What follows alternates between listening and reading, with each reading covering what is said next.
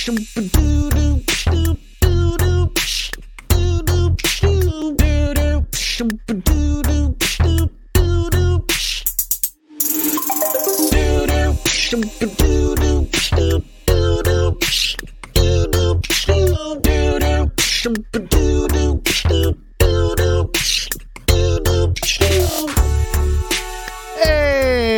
everybody, welcome to episode 141 of Tactical Crouch. Kick Tripod, Yiska, and Volamel here.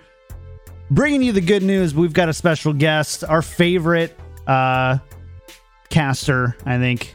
Just just kind of general general favorite dude, honestly. It's always great to have you on. Whether it's Tactical Crouch, Overwatch League Daily back in the day, you've been on Spike Drop now. It's none other than Avril. Dude, good to see you, man. Welcome to the show. Thank you very much. That's high praise. You just ended it at caster. I'm like, whoa, damn, that's. I don't know if I can live up to that. Thank you very much. Glad to be back on the show. Um, you know, it's. I'm. I'm always happy to come on talk about Overwatch and whatever you guys want. this one, this show might be a, little bit more whatever you guys want and a little bit less Overwatch than normal, just based on some of the, the the topics we've been discussing before the show. Uh, but yeah. Before we get started, though, quick housekeeping things. If you like the show, go to patreon.com slash tactical crouch. Follow us everywhere at Tactical Crouch. And a big thank you to our patron producers Refine Bean, Ferdino, Pin, Battle Crab, Kuchikopi, Lolshin, Rex, Zane, Audio Compass, Kasha67, Shara, Nathan, Your Misery, Hunter Tane, Fable Steven, Roger B, Owen, Chris R34444, Horbjorn, I listen to this podcast whilst on the toilet and in the shower thinking of Yiska, and Peace Camper. Thank you so much for, yeah, that's really, somebody really took the time to give us money to change their name to that. So, uh, I wish your- more people would change it. it's your money. hilarious. yeah, it is. Yeah, it is. It I is want a poop feast 420 meme. There you go. Yeah. Uh, there's a, Getting getting rid of the clean tag in the first 20 seconds. Get them out. yep, get it out of here. Kids we leave. There's the Uh, door. That's a window, dude. It's an exit to the house. This man is about to break out this wall. I'd like to see. I'd pay to see that. I'd make that a patron. Uh, Joe patron busts through thing, drywall. Yeah, dude. Could I do would just you would just have to come through and go, oh yeah. um, it'd be good. Kool Aid man, it was great. Uh, all right. Let's talk about some stuff here. I actually want to go backwards a couple days though, because Yiska, you uh you posted a pretty earth-shattering article. Was it yesterday? oh, I saw what you did there. Uh, it was yesterday. I think so. Yeah. Um talking a little bit about some of the formats the uh, that have been proposed um for the upcoming 2021 season. I don't Hmm. want to butcher it, but I do want to talk about it with you because it's pretty interesting. So, it, uh, as far as I understand, the general gist of it, um, I think there's a few kind of big takeaways there. One was uh, the potential for some contenders teams to play in Overwatch League in the Asia region specifically. Yeah. And then a shorter season going from April to September, April to October. Right. Uh, Um, September. Yeah. September. Um, what else am I missing from that so that we can have a good convo about Right. it? okay. So first off, once again, I got to preface this by saying this is, of course, highly uh, like it's it's a proposal. It's not at all signed off. Um, of course, it's like whatever plan you might think you might have for next year will necessarily have to uh, stand up or like will have to be changed depending on what's going on next year uh, in the world. Um, other aspects that were in the report was that they're trying to get um, live viewership for Asian games, and at least to get the uh, North American teams um, on LAN if possible at all. It, this is always like caveated with like if possible. Um, there's one more tournament, I suppose, which would be the mid-season tournaments where, where uh, the Asian region and the North American region get to meet each other. Um, so okay, now we're like I'm I'm speculating a little here, but it sounds like we're definitely not moving to a um a tournament structure, but rather we still keep the league structure. by having teams qualify for those tournaments through whatever uh, amount of games. Uh. And um, so that's one concern that showed up in the Reddit comments uh, that maybe needed some cl- clarification. Uh, like there's there's nothing for me to uh, in in that information that suggested to me um, that we're moving away from a league. Um, otherwise, yeah, the big one is the um, the contenders integration, especially in Asia, because keep in mind, uh, NYXL and the uh, London Spitfire will return into their home markets pretty much as every team uh, should probably be expected to. And that leaves an uh, Asian region, as we only have five Asian teams, with only five teams. So there needs to be something in order to make that feasible. We we kind of like seven was already not that much. I feel like for this season, it already felt quite repetitive, and therefore to to introduce some, um, I assume that's the reason to introduce some uh, variety. That's one approach. W- Like over the last couple of weeks, we have heard several proposals though that have been brought up uh, in these circles, and uh, one of which in, uh, entails like having a rotational amount of North American teams going over um, for one respective tournament, and therefore like equalizing the amount of teams to 10-10 at the, any given point. Which, if that is at all feasible, also sounds like a good deal to me. Anyway, like I like the idea. In general, I like everything about what I what I uh what like or what our publication was told, Hmm. and um yeah, I, I'm I'm quite happy with with what I'm hearing basically. Yeah, I guess the yeah. Go ahead, Joe. the big thing that like kind of concerns me at least a little bit is this idea that there could be and there there isn't like a too far off world where like a contenders asia team whether it be like contenders korea i mean if we're going to be frank it's probably contenders korea goes into this overwatch league tournament and you know does exceedingly well if not you know maybe perhaps wins um, is that something that we like I don't know. I, I really don't know if that's something that's going to be good for like the longevity of the league. I think I, I I think I know your stance on this, Yiska, and I I know exactly where it comes from. But I don't know if that's something that and, and I shouldn't speak on it. Like I'll let you kind of say your piece, but I, I don't know if it's good for not only the optics of just like, oh, I thought this is supposed to be the best, you know, teams in the world, which obviously is we've talked at length about how that's blatantly not true. Um, but is that good for the longevity of things? Is this, you know, in response to maybe the new contract structure coming in with 2021? Like, is, is that something that you maybe have changed your stance on, or do you still kind of like have that same like firm, like if they're bad, they should be bad?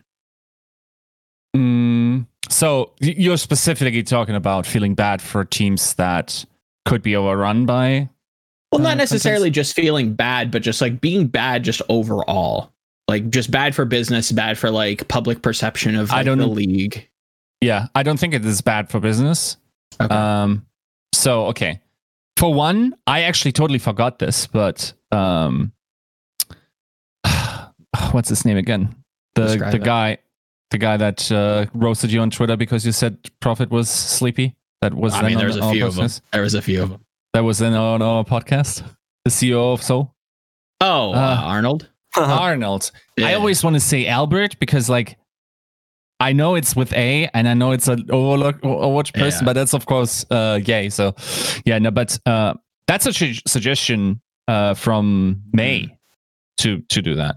Honestly, I like the incent. Okay, I understand that to franchise loving Americans, where you buy into success into a league, that this is a weird concept. Mhm. Um, I also think it's a great incentive to not have a bad team. I think if there's a region that can invest into not having a bad team, it's probably Asia. Um, so there's really no excuses in, in terms of that. I think we have the unique um, makeup of the scene over there for it to make sense, meaning we have pretty strong contenders teams there uh, Sure, yeah. regularly that also do very well in scrims ag- against Overwatch League teams, Mhm. meaning they they aren't just going to get stomped. It's actually going to be interesting. Um, we don't have the unique. We, we probably don't have an, a problem with out- underage players competing in these tournaments because they don't have Well, ha- they won't have to travel. That's a good so point. Yeah. we're kind of like uh, working with with the limitations there and like trying to use the limited. We can't travel. Okay, that has some upsides though, right? That's still That's that's, that that raises a big question. It's like, okay, I can't play in the Overwatch League if I'm not 18, but I can play in contenders and win an Overwatch League tournament. So like, what's the point? I mean, I think it's is a point, like the only reason there's an age age restriction is because probably it's very hard to have a legal guardian present at all times when you're playing around the globe. I think that's probably, and depending on where you need to travel and what the Overwatch League wants to have in their league down the line. Mhm. So, for instance, I know like for Germany specifically that they're very strict, um, like labor laws. What what can be uh, done at that age. But yeah, like also in terms of broadcasting and everything like that, it's it's very convoluted, right? Um, Hundred percent. And but- and I get it. Just to, I- to finish, like the entire Yeah. point of just saying, like, I think it's a it's a great incentive to have teams n- not slack, and I also think it builds extreme excitement uh, to do that. Sure. Yeah. I'm I'm not Yeah. sure if Definitely an upside. if even the teams that get schlooped will necessarily lose, at least on the business side, doing this. unless unless they're getting smacked around all the time. This, the only concern I have Yeah. is, if, in theory, what happens if a contenders team or multiple contenders teams actually end up doing better than Overwatch League teams, and it's not like a one time, it's not like a one off. Mm. It, it ends up being like how many times they play, like three tournaments, and all three tournaments. A number of teams just get smacked around by contenders. That then becomes a bit of an issue to me. So it's like one thing where I think in theory you're right. It's like it will it will force the Asian teams to want to build better rosters. Um, but what if they what if they don't? I don't know. Like it, it's there's always a world where I think it there there can be a bit of a negative on the business side um, if you are consistently losing to contenders teams, and now that's kind of exposed to the public. Um, and my bigger fear is for like you know not to downplay them, but what if you've got like a full Chinese team like the Chengdu Hunters, Yeah. and you're playing against like the number one contenders Korea team, which is probably extremely extremely damn good. Like let's not beat around the bush about that. Then Mm. that could actually be an incredibly hard game, and you Sure. may lose to them three times in three tournaments. Sure. And your fans are not going to be happy about that. Um, and, and to some level, there is this kind of you will admit it's like this false um, narrative of the Overwatch League teams being the best in the world. And like Right. in some cases, yeah, when you talk about the Shock, you're talking about you know the Shanghai's and stuff like that. They they really are. But then you Yeah. look at most of the Overwatch League teams, like top level contenders Korea teams can absolutely hang with them if not beat them. So you know, just it, it kind of ruins the illusion because uh, on one hand, it's like guys like us will be like, yeah, some of these Overwatch League teams are definitely not the top in the world. Mm. But for the regular fans, they never get to they they don't see the evidence of that. But if you something like this, then suddenly exposes that to be potentially the truth. Um, yeah, that could Mhm. be a little bit damaging, in my opinion. Yeah, right. I think okay. There's several things. Like for one, with the new uh, new contract structure, I think teams also have the ability to They react definitely have to the bad leverage to just- much more quickly. Hundred percent. Like in this particular instance, with for Chengdu, who I agree would probably be the most likely team to be smacked around. I think there's a unique opportunity next, at least this year, to have like a, a pretty competitive all Chinese team, um, based on the performances of uh, Chinese contenders and right uh, in comparison. And I'm I, I, I'm I'm really looking forward to the uh, to an episode with like an, a China expert. Um, but i i in in general, like I think yes, it can be damaging, but what we also might see is a very clear narratives where it's like, okay, this contenders team is smacking this team around. Maybe they need to start recruiting some players from that particular team, or maybe they need to bring a coach in from there. Also, I'm not sure that if upholding that barrier is even valuable. Um, like if you can What, what emulate barrier? the barrier between contenders, like this psychological barrier between contenders and Overwatch Yeah. League, Right. where it's like maybe it's good for the competitive environment to put the mirror in front of some teams and say, okay, there's this guy that pays his players in ramen and bunk beds, sleep time, and he's he's clapping you uh, on the reg while you're uh, investing a lot. Maybe your system isn't working. Now, of course, it's never this easy because there's also um, like meta dependent uh, fluctuations where you can genuinely, like, as a very well prepared team, let's say Mhm. not like the shock type, but like, let's say like a mid tier team. Um, who comes to mind? Like, mid tier teams were weird this season because, like, if I say that Dallas Fuel is a mid tier team, that doesn't say much because, like, Right. they had such a v- variance of uh, performance. I don't know, Atlanta, maybe. Yeah. So that's- Atlanta, yeah. Even though Atlanta probably, yeah, okay. Let's let's take Atlanta, right? Uh, maybe slightly above average. Like, um, I think like the the meta dependent variance there is pretty considerable. Where if you if we continue with hero pools and they luck into bad hero pools in like two of the three tournaments, Mm. it's absolutely possible that the the best contenders team. Now, keep in mind, we also don't know how they will be selected. That's always like one of the issues with these, where it's like the selection method of things matter a lot.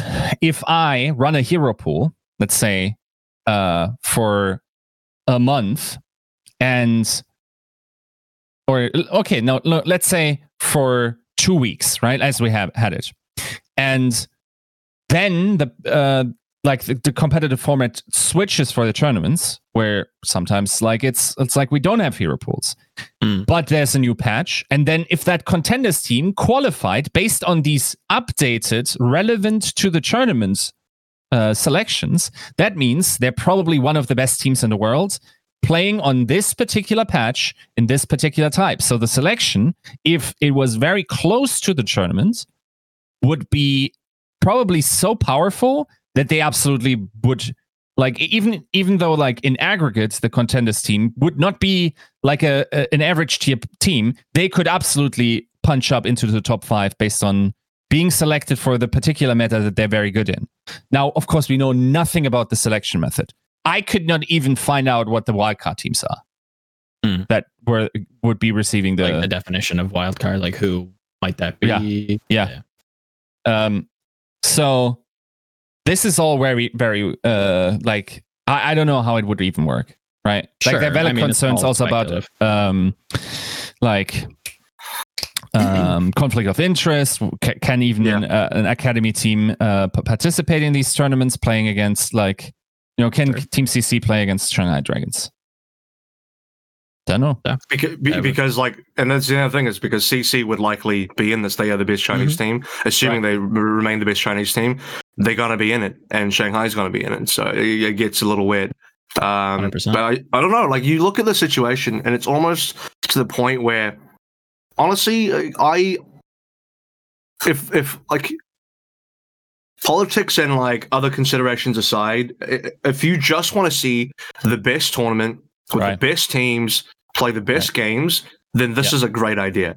And I Yeah. think at the end of the day, that sounds really good. But then you have to, you can't ignore the other factors. And once you add the factors in, then it's like, you know, you start talking about the conflict of interest, you start talking about, you know, you, the buy-in stuff and franchise versus non-franchise, and it, it gets quite muddy.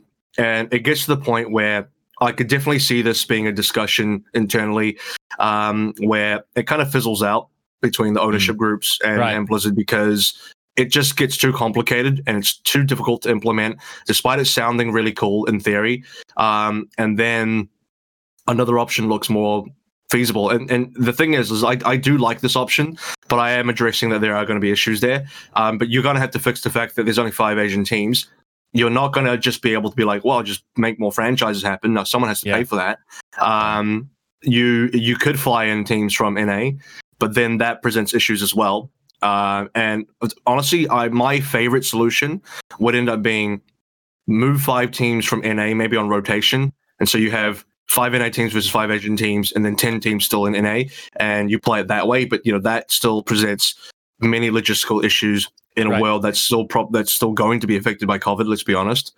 Yeah. Um, so that doesn't sound feasible either. So if they were to implement the contenders part of thing where they drop the contenders teams, there's going to need to be a lot of rules and extra clarifications and extra little like, you know, so many asterisks is there to be like, well, it has to be like this way and, and it can't be that. And Right. you know at that point i almost think asia will will probably not be allowed to have academy teams because yeah i think the conflict of interest stuff is is pretty real so at that point cc probably can't be affiliated to dragons and genji i don't know like are genji going to be allowed to have a contenders team probably not like those things might have to be real considerations And even as you're kind of talking through it, I'm like thinking in my head, like, okay, if it's like a league thing and you don't want like the franchise cost to be like leveraged against you, then like why not make it just like a one-off tournament like in the off season where it's you know you invite Overwatch League teams, you invite contenders teams, and they you know they duke it out. You still run into those conflict of interest, you know, woes. Is there a way? I guess this is more of a Blizzard question. If there's a way to be able to do that feasibly um, without completely like barring academy teams or like just trying to limit the conflict of interest as much as possible. It's there's not a good solution. COVID definitely uh, has impacted esports to a, a severe degree, and like you said, I think that the the best, I think best uh, practices is probably to have we- some sort of rotation. Would we agree that the biggest conflict of interest could be something like you play up against your academy team very early on, Mhm. and there's a there's a potential risk that for the outside world anyway that this team's this Overwatch League franchise's academy team intentionally throws so the Overwatch League team can proceed. Yeah. That's probably the biggest issue, right? Because you we're in a sort of space where the Overwatch League team is meant to be a they they're meant to look better. Um, so does the academy team throw to make them look better? And then obviously you want the you want the Overwatch team to be the one going further. So it's almost like a just here's your free buy in the tournament, have fun, and our academy team's going to sandbag this one through. That's probably the biggest risk, I think.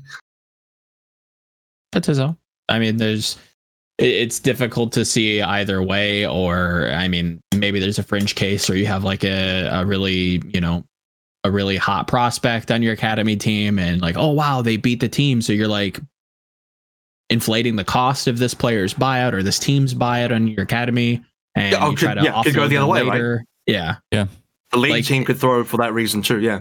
sure. That where you try to like increase artificially. I I don't know. It's again, it's it's just a proposal. Um, one that definitely, I think, the spirit of it is good. I think, oh, the Overwatch League and the people at the top understand that like things can't continue the way they are, not only because of COVID, but because of the the impossibilities of trying to do this traveling circus. Right? It's it's too difficult to to to manage.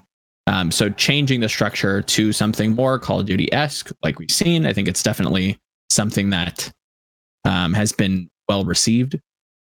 Is it, it could be on the horizon, not exactly like Call of Duty, but something similar to it. Um, any any other thoughts on that? Any other interesting quibbles? Here, here's the one thing that is so big that I don't even know if that's bridgeable in any way. Mhm. Which is basically like, what if it is really, really good? And then next, the year after in 2022, the world goes back to normal. We can travel again. Everyone wants the localization, but we also kind of want the contenders vibe, but we won't have it anymore because once again, franchise owners want their teams to have playtime. Like the only way I see it, see this working at all is Mhm. um is like uh, I I don't even know. Like so so for one, it would be very interesting to you you almost don't want academy teams to be those that qualify, but you also only want academy teams to qualify because they at least have paid some fee through them, you know, like parent Right. org. But you also maybe want to attract new uh, Asian teams, and by showing that there's still markets there undisp- uh, unexplored, like show- showing off these contenders teams that can be uh, competitive. Like if if an investor came in and was just, oh yeah, this team actually wins a ton of tournaments.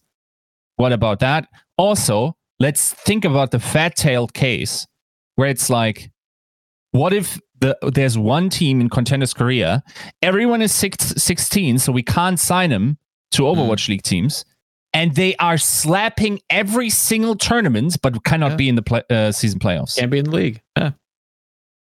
That's that's a nightmare. like that's I, I don't know how to solve this. Maybe there's very smart ways to do this, and maybe we don't care and actually invite them to the playoffs. But Hmm. the playoffs.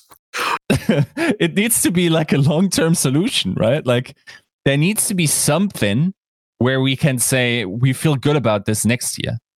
And I I I also think that while okay, let, let's also very clearly say this.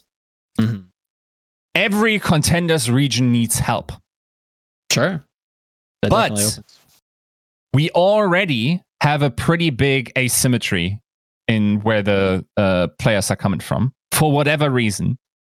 And to not have the same kind of support in the North American and uh, European region would further the divide.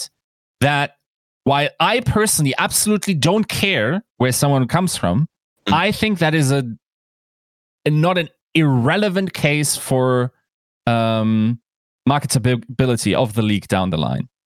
Unless we figure something out about esports um, promotion, which we currently are, really aren't doing a great job of. Like we have so many little bridges. For for instance, let's take the Korean player base, right? Mhm. Where it's like we have Swing Chip, we have Gatamchun, we have Blutional, we have Denny.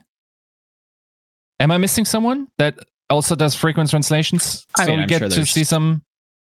There's a, there's probably a good handful Fewer, of people just right? Name. Yeah. that- Not a it's ton, like but- that. That's like we we haven't worked this out. So, um, yeah, it, I don't know. Like, if that span uh increases, then we got to figure something else out in general, right? Yeah, hundred percent. Yeah. But yeah, that's uh that's the the proposal again to reiterate for the you know the listeners. It's this is not set in stone. This is not necessarily going to be coming in 2021. This is just on the table amongst many But- things, like Yiska said. Which, by the way, is really interesting because this is the kind of thing that stirs up discussion. Mhm. Because it's just in the proposal phase, there's like a, Right. a a really actually high chance. I'm going to say non-zero chance, but that's maybe understating it. There's a reasonable chance that Blizzard actually sees the, the discussion and that maybe influences their decision as well. So maybe in some sort of way, indirectly, Yiska, this like the article and then also the following discussion, not just what we're talking about here, but like probably Mhm. you know you look at what the fans are saying, um, maybe influences what actually happens. I mean, it's Right. um, if nothing, if it if it's not Blizzard themselves looking at it, it's the teams and being like, oh, actually, maybe the fans are not going to like this. I, I don't know, something that's it's not uncommon. Like we have seen, you know, contracts and stuff falling through in the past with Valiant and all that. Um, Right. After stuff has been leaked, so I don't know. I don't know this changes something internally Right. for the the ownership group after some of it being publicized. I'm not too sure. Right. And 100%. let's keep in mind that uh we like uh, it's it's hard to be part of the relevant discussion for us because it's like who really needs to dig it is the Asian scene. Mhm. Right? Like they are the ones that are affected by this more so. Um I think you we kind of proved in season 1 that you can f- run a fine tournament uh, or league with just uh 12 teams so with the 15 that we have in theoretically in uh, Europe and North America, like that region won't be hurting, right? And I also I don't know what's actually happening with the European teams. Um, Mm. Like I can tell you the the pings to Asia are pretty bad. They're not as bad to the East Coast. Um, Mm. so like ping to the East Coast on a really good day can go to like 90 um eh, from Germany here. And then usually it's 110 120 I would say. That maybe was playable. Like some some other players played on that for a long time. Mm. I'm not sure if it's super good for an entire team. No idea, right? Like Sure. you got to see. But yeah, in general, um, it's a it's a uh, an interesting idea. Like I just I just love everything about this because it's so daring, like so so so so exciting in what it could mean, right? Like that's a paradigm breaking uh Oh, suggestion 100%. that probably will be killed, but um yeah. What do you guys think about the surrounding things? So, of course, this one is going to be like a wild card, right? Like if that is actually going to happen. But Right. what do you guys think about the league only happening in April, like starting in April and then going into s- September, allegedly? It's like uh, it's like a shorter. se- How many months is that? I got to do some math here. It's like five months. Yeah, it's yeah, It's a short season. Right. So Sounds like we're gonna be we're gonna be really squishing things together a little bit. Uh, Like how Yeah. many games are people playing? Are we still doing like the same number of games, or I don't know? Exactly. Uh, it would have to like that's what also what we thought. It's Hmm. like when you do the math, we only had 21 games this season over the uh, for for every team over the regular season time. And if you look at the active play weeks, I think we would probably even reduce more. Um, and for an A, for an A, it could mean just everyone plays each other once. I'm not sure how that would work with strength strength of schedule in terms of qualifying for tournaments. Um, like that's that's just what I'm deducing. Maybe we're playing twice the amount, and just like because okay, this is a weird one. I've heard from teams that there are too many games and there's too much to prep for. I've also heard from teams that the pressure is on them more because they have like the fewer games there are, the more the individual more game impacts, matters. Yeah. And therefore, if they had more games, then they wouldn't have to stress so much about the one. So, like, it's it's a weird situation. Yeah. What about broadcast hours? I mean, that's just a game, but like, wouldn't teams for marketing, like when you want to be on broadcast more, when you want more games for that reason? Yeah. Um, Probably. Yeah. it. But like, if you if we're playing a similar number of games, is it going to be more like? I mean, in theory, do you have to your five month season is like what every week you put is is four days of broadcast a week? Like you're gonna have to have more broadcasts per week, right? It's not going to just be like a weekend thing or anything like that. You're going to have to be running stuff all the time, um, and you're going to be repeating the thing where like it could be twice a day because you could be doing NA and then Asia like six Right. hours later, right, in the same day. Right. Um, so it sounds like it, it could be quite a lot in a short amount of time. Um, what I can tell, so there's a couple of things here. What I can tell you is a, it's going to be a huge amount of off-season time between now and then. That's like six months, Right. right? Between now and April could be as long as six months in terms of. I mean, it depends. If we're like, what when do we start April first? Then sure, you'll say it's less, but um, it's roughly six months, which is a ton of off-season time. Um, it is also just going to be a lot of time where people are kind of out of work as well. Um, considering like if you're a caster on the Overwatch League and you're only contracted during the Overwatch League time, like you mean this is this is reasonably public Right. because Mitch already Uber's already said a lot of this stuff. Um, but like, and unlike the first two years where I think they were contracted for the full year, whether they were working on the league or not. Um, this year was like they were contracted specifically for the duration of the league from the start of the season to the end of the season. But if this is the case, like the start of the season, the end of the season, like five months. So if, if you're an Overwatch caster or you work freelance the production team or you're whoever that is not like working for Blizzard as a full time employee, you're kind of just working for on the Overwatch League, and the Overwatch League only happens five months there. Right. I don't know. Do you like? I don't know if that's going to be like enough for some people. Like that's uh, Exactly. not really like a year's worth of work anymore. Like you're going to have to do some other stuff. Um, when less than half the year is what you're doing for the Overwatch League, and more than half the year is going to be something else.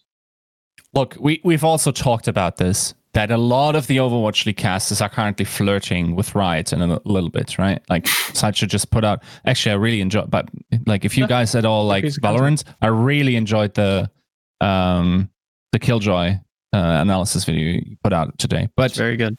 like that is not something that should be underestimated of like maybe it's it works very well with with whatever your agency can do for you where it's like five month months burst and then you can still fully participate uh, in the off times depending on the esport you want to go into otherwise like maybe you want to be in the build up phase of this developing esport. Um, and maybe there are developers that are willing like to to shell out whatever to promising talent, right? And five months is a small paycheck if you only get paid for that, especially if you have to set up your permanent residency um, in the in the uh, location that you're uh, booked in, right?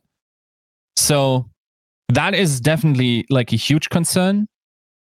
Um, I will also say, okay, here's the elephant in the room that everyone just automatically assumed was going to be the case based on the delayed start.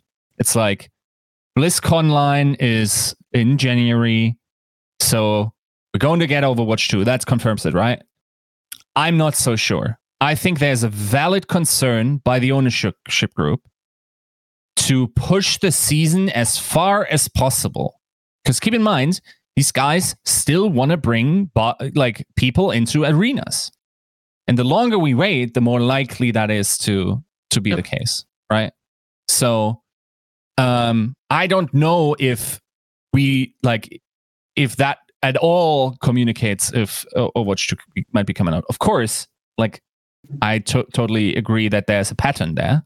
It's also like if BlizzConline announces it, teams get early access to the beta. They can start playing and uh, practicing for like that's the timeline I would want to have for that to to happen. And may- maybe we we launch Overwatch 2 in the launch month or whatever, right? Sure. Yeah.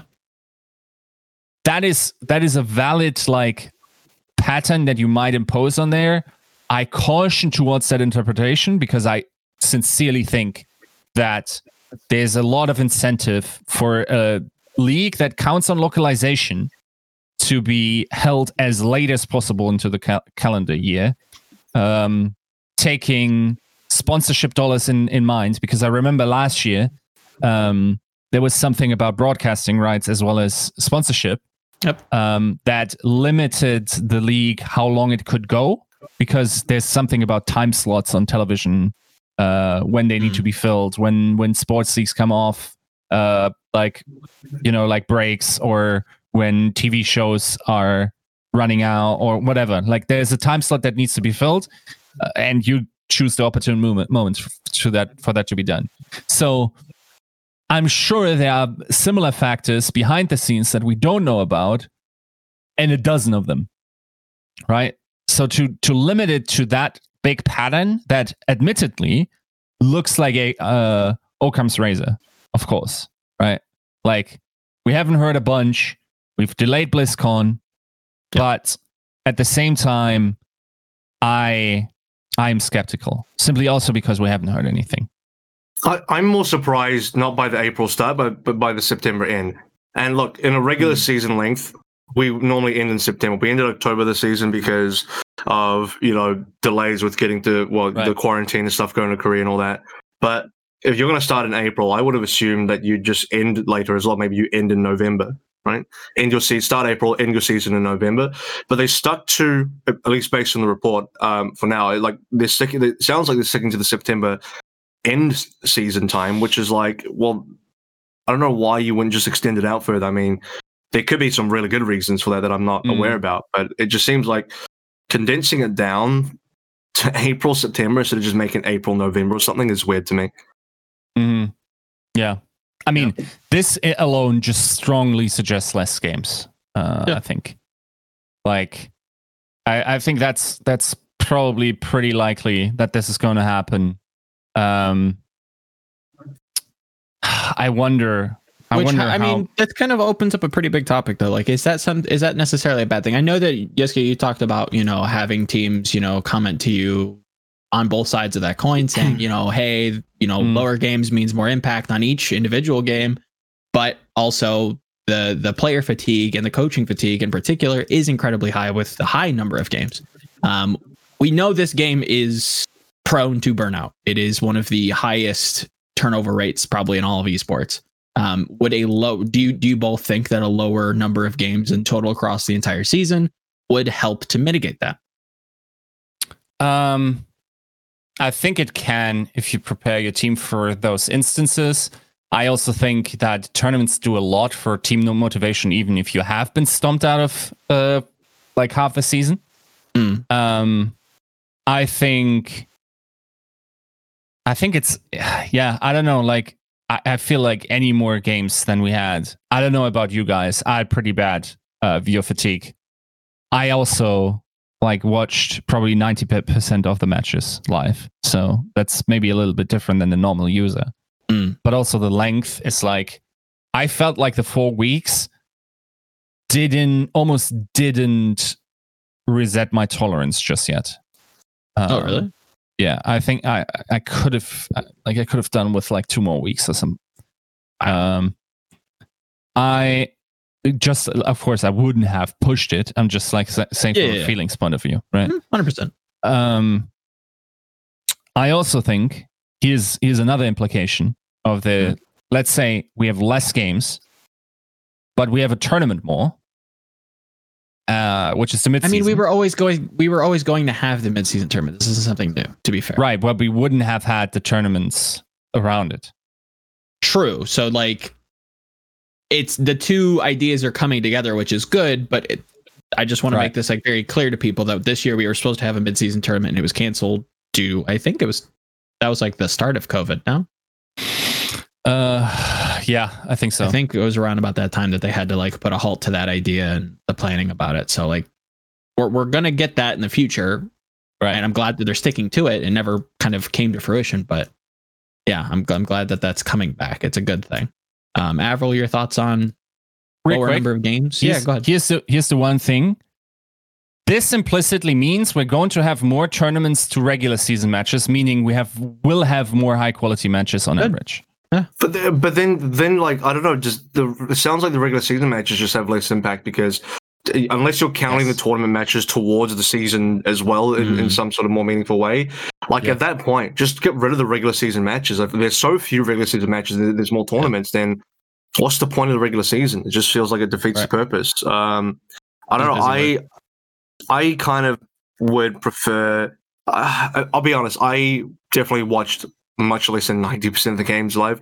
Um, uh, but like I don't know. I'm I'm looking from a fan perspective. Is like would fans be okay with just seeing less of their teams and less Overwatch League in general? Mm. Like I can be honest about the fact that downtime for Overwatch League fans like it sucks because the time between the end of season and the start of season is always the worst and now bad, yeah. that is going to be the worst of ever of, of any Mm. season between now to april is going to be insane and i have a real fear that by the time we get to even like february people are like they've really just forgotten about it unless overwatch 2 releases right then people Yeah. are just going to start forgetting about overwatch uh, pretty quickly uh, but it's I not even that a- it's to be fair, they were. I think I read an article with.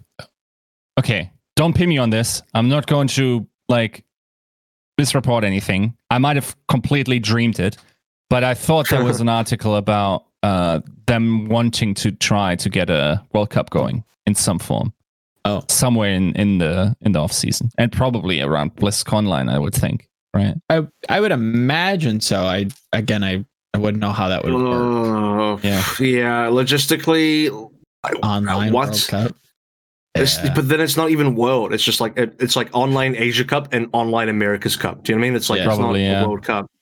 Right. Um, and you got to start promote promo for that fairly early on. I mean, I won't use past years as clear examples because it's probably not fair. Because for past years, you have this massive group stage, of the World Cup, where you're doing all of these like stops way before BlizzCon. Mm. Um, this just sounds like more of, you know, last year's version where no, it's just at BlizzCon and that's it. Um, but I don't know, like the best they could do is an online World Cup, or they could attempt to do like an Asia Cup where you might be able to get a land going. You big emphasis on might, you know, in the early months of next year. Um, but I don't know, like, can you can you really do a World Cup? Uh, I think it's definitely the idea is to do something to kind of bridge that gap so that you we don't just have a good what six months like you said you know of downtime between now and the start of next season um i'd love to see a revitalization of the preseason bring that back i think you know having the date it depends on exactly where like the roster deadline kind of like locks and where that meets up with the start of the season whatever plan they decide to go forward with. I'd like to see that Overwatch actually League, like taken. That's you're talking about Overwatch League though, right? Overwatch League Yeah. preseason. Yeah, like an any- Overwatch League preseason. But then anything Overwatch League before the actual season start, it's like if Hmm. you're willing to do that, then just start the season earlier. Sure, know, yeah, like, you might as well. you know what I I mean? like that, that to me also defeats the purpose of 100%. delaying the season. Because if you're gonna do, if you're gonna start doing some Overwatch League stuff, then just make that the league. Like that, you don't need a preseason. Then True. just that that's when your league starts. So it's got to be to me. It's got to be like not Overwatch League. So is it contenders? Mhm. Do we start so like a contenders cup of yeah. or do you start do you start to do some other stuff um like i i don't know about anything regarding a gauntlet do you just do the gauntlet that, that do you know what i mean like w- would you do Yeah. something that's not i don't know that you can do a world cup but i wouldn't mind the attempt i wouldn't mind trying to do something just Mhm. because there's literally nothing on and having your esport dead for six months is like that's bad i don't think that's a good idea um so something's got to happen but what? Um, Yeah. And I don't know that Yeah. it can be an Overwatch. League. It might have to be like a non-Overwatch League thing.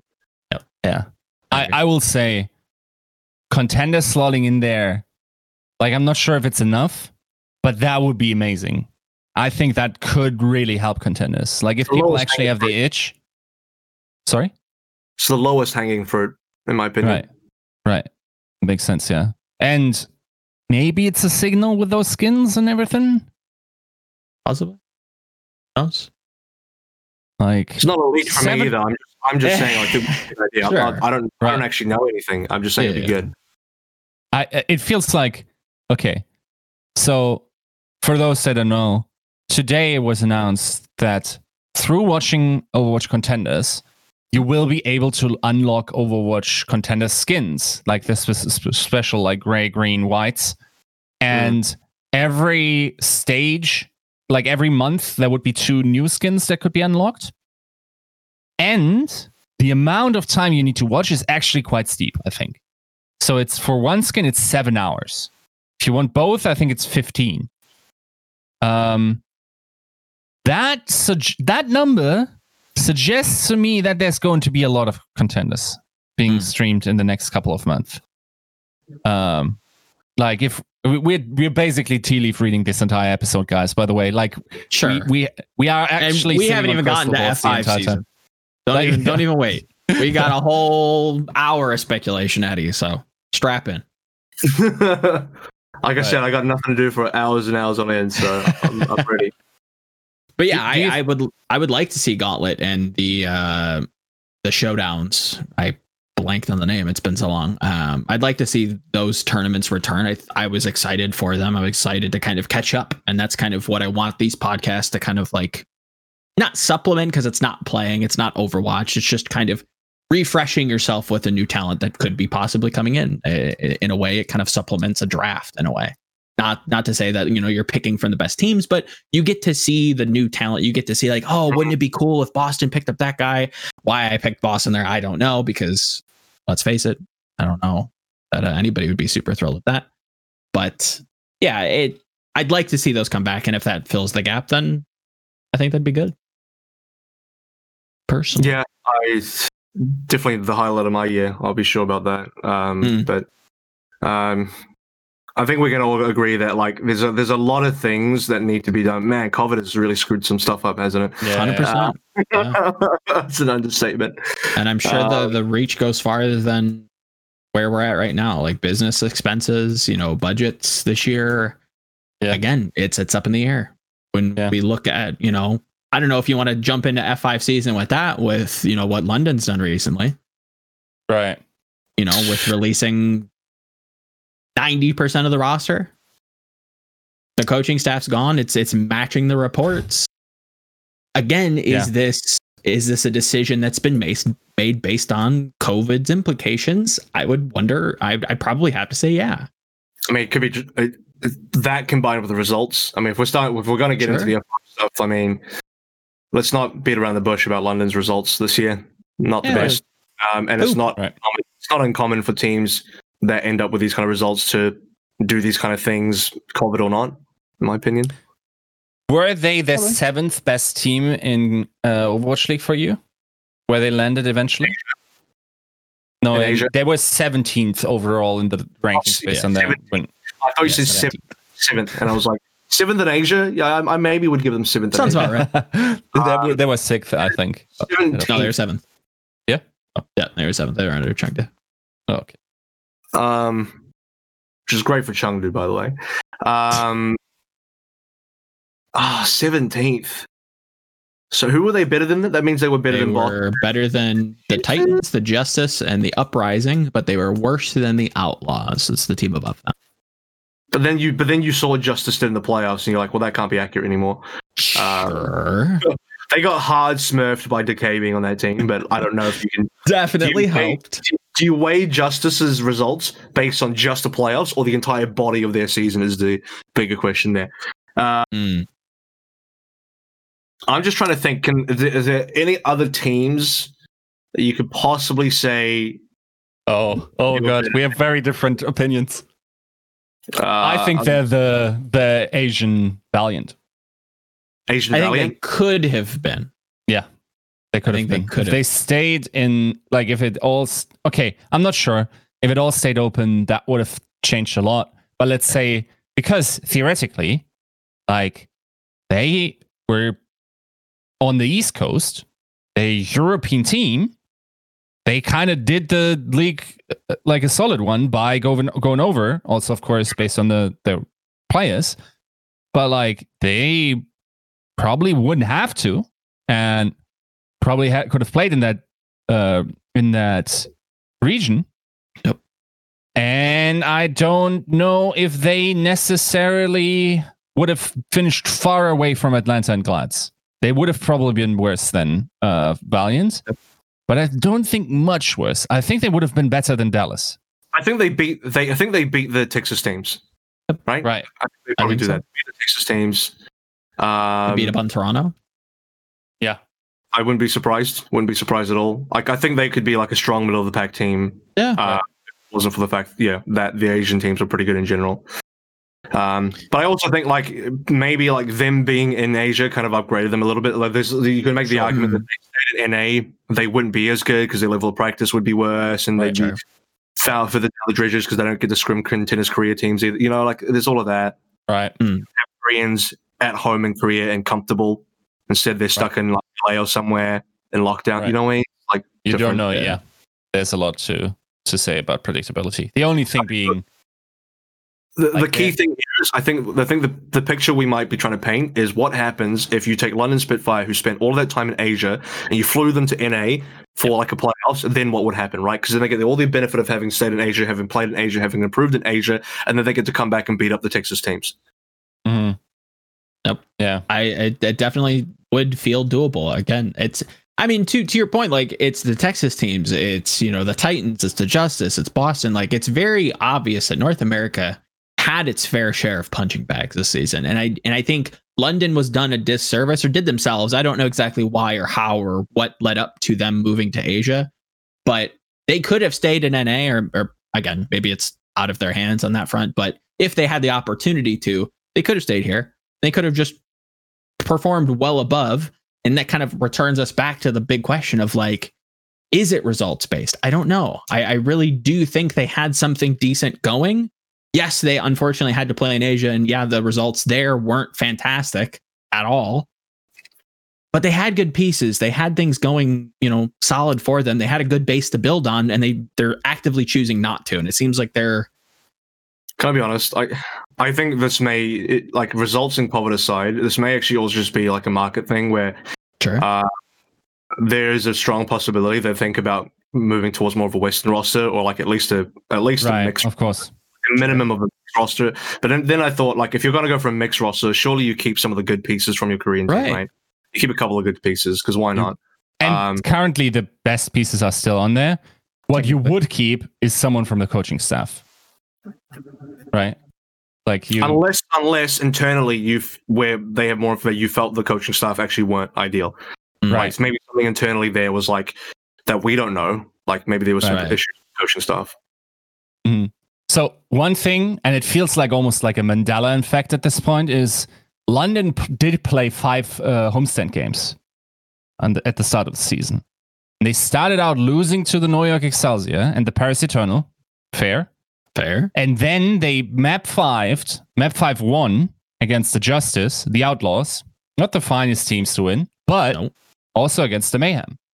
Yep. So, like, their score, at least against uh, Eastern teams, and keep in mind it's very different. I remember like Babel being a young god on the on the May. Um, so yeah. That That's that would later. probably like the meta would have probably switched around a little bit. But I will also say, in my mind, this was always a roster that was going to become better across the season, simply because like it was so many rookies and it was a very good coaching staff that Mm. down the line could have upgraded uh, in terms of cohesion and everything. Because keep in mind, like these players didn't have pre-existing synergy or anything. Uh, we're also pretty late to the party with everything. Um, so I think this, like, I was excited by this team. And they also had exciting, like, sometimes exciting um, results in the Asian region, like bringing Shanghai to game five. What do you mean Uh, by excited? Where did your excitement come in? Because I very vividly remember you coming into the preseason like, dude, London's getting slapped. Like they suck. They're Right. getting bodied in Asia. Like this team blows. So when did when did that excitement really hit? Mm, I think, like, I I remember basically rehashing the sentence that this is was a team that was going to gain Sure. the season And I because because I put a lot of stock in uh, Pavane. sure. Um, but like, it's hard. Like they were definitely crushed 3-0 quite a lot of time. They were also a team that brought Shanghai to game five twice. Um, like I don't know. It's it's hard to say, and it's also like if you're if you're getting beaten and you're on a streak of getting beaten, it's it's pretty rough, right? To come back, yeah. It's it's tough to bring that shit back. Yeah. It's Yeah. not easy. But yeah. The the world is London's oyster, I guess. And that's not the only team this week to be, you know, F5ing their roster, not only our Twitter Right. feeds, but the Houston Outlaws is uh Oof. oh boy. Um Just yeah, go ahead. Uh, London went on an 11 game loss streak after beating Hangzhou. They lost 11 times in a row. That's including Summer Right. Showdown Countdown Cup and the actual obviously playoffs game. Of those 11 games, they had a 0 3 result five times in a row. Five Yeah. in a row, 0 3. Yeah, that's So- that was brutal. From in August, basically. Uh, yeah, from like from July to September, they they lost every single game, and during August, there were five zero threes there. Just I will say one of those, like three of those losses, is one weekend where they get- just got had to play Friday against Seoul, Sunday against uh, Saturday against Sha- uh, Shanghai, and then once again Back to against Seoul on Sunday. I casted the 0-3 Shanghai game for the Spitfire, and I also Yeah. did the Chengdu game. I Oh, felt that bad. was in fun, right? I felt bad in that game because like they they have their fans they're live, and this, I was like, oh my god, I wish this game could be better for their fans. Um, that's the thing as well because I, I did I did like kind of start to really buy into that team a little bit because Mm. um of stuff I was doing with the Spitfire, but yeah, I felt bad about the results. Anyway, that's that's all I wanted to close out. Right. Oh the yeah, that's a that's a fantastic point. Like again, there's there's probably a lot of factors on why London had to, you know, or or is choosing to rather part way with the team. Is it COVID? Is it performance? Is it marketing? Maybe trying to play more to their market. Who knows? We will soon see, hopefully in the the coming months, on what uh, majority of these teams are end up doing. Because again, London's not the only team that's just flipping the script. Houston's out. Let's see. Links Linkzr, Muma, Blase's out. Dreams out. Like it's just the house is empty at this point. But to be fair, I did see a clip of Linkzr saying on stream that they aren't getting rid of everybody. Um, Yeah. And to everybody who is, you know, going through the stages of grief, yes, the op- their opportunity is there for the Houston Outlaws and and for any of these teams rather to go and look at re-signing the player.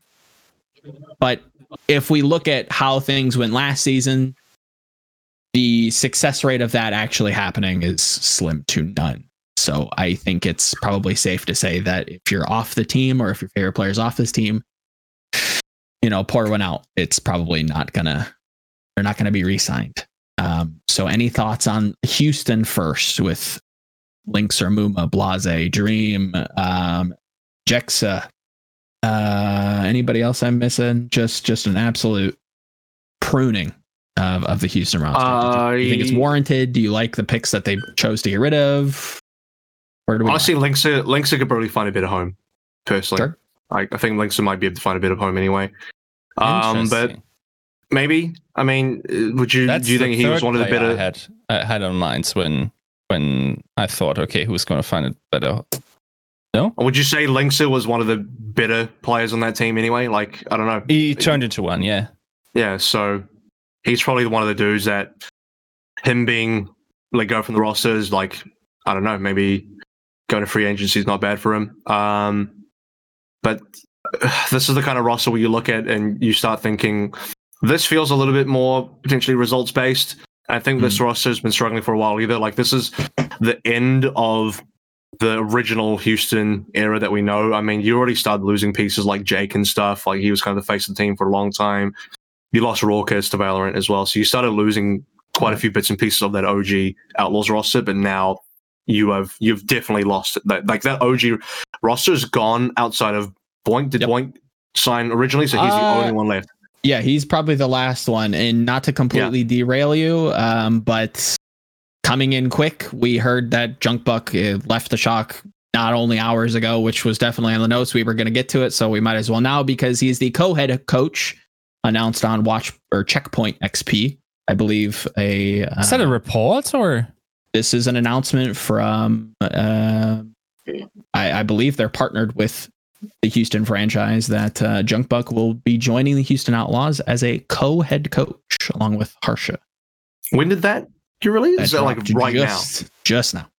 Dude, you got you uh you got the juice. This is flowing right chat. through dude. This is yeah. This, This is is this is chat. Oh, right. Yeah. I thought you had your finger on the pulse, dude. No, so no, no, no, no, no. This is this is chat. Like This just is- feeding it, pumping it straight into my veins. It says Beasley and everything. And someone needs to tell me who this website is because, like, It's it's a looks- it's a it's a a Beasley Media owned like radio station that does esports. Oh, is it? Is yeah. right. So like they're kind of I don't know if they're acting on behalf of announcing it, but um, Right.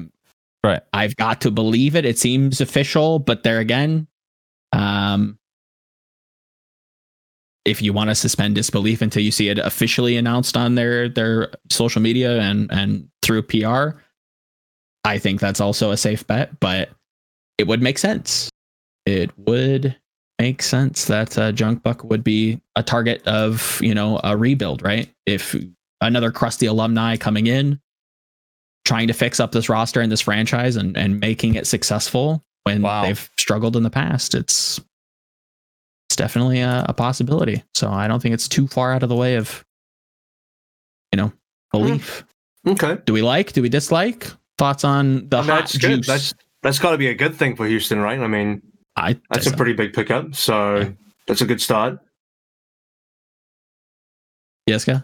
Oh, yeah. Um. So this is kind of le- out of left field, of course. Um. Yeah, you're right. Okay, I thought this was like someone not respecting an embargo or something. Um. So. Would be the first time. Um, So this is pretty crazy. It's also Hmm. co-head coach, which is interesting. That so that means like him, uh, would wait. That's part of the article, right? I didn't misread that. Uh, with the 2020 season over, Grand co-head Champion coach alongside crown, Harsha Bundy. Yep. yep, yep, yep. Okay, very good. Um, yeah, that's an interesting one. Um, so I think Junkbuck is very smart about the game.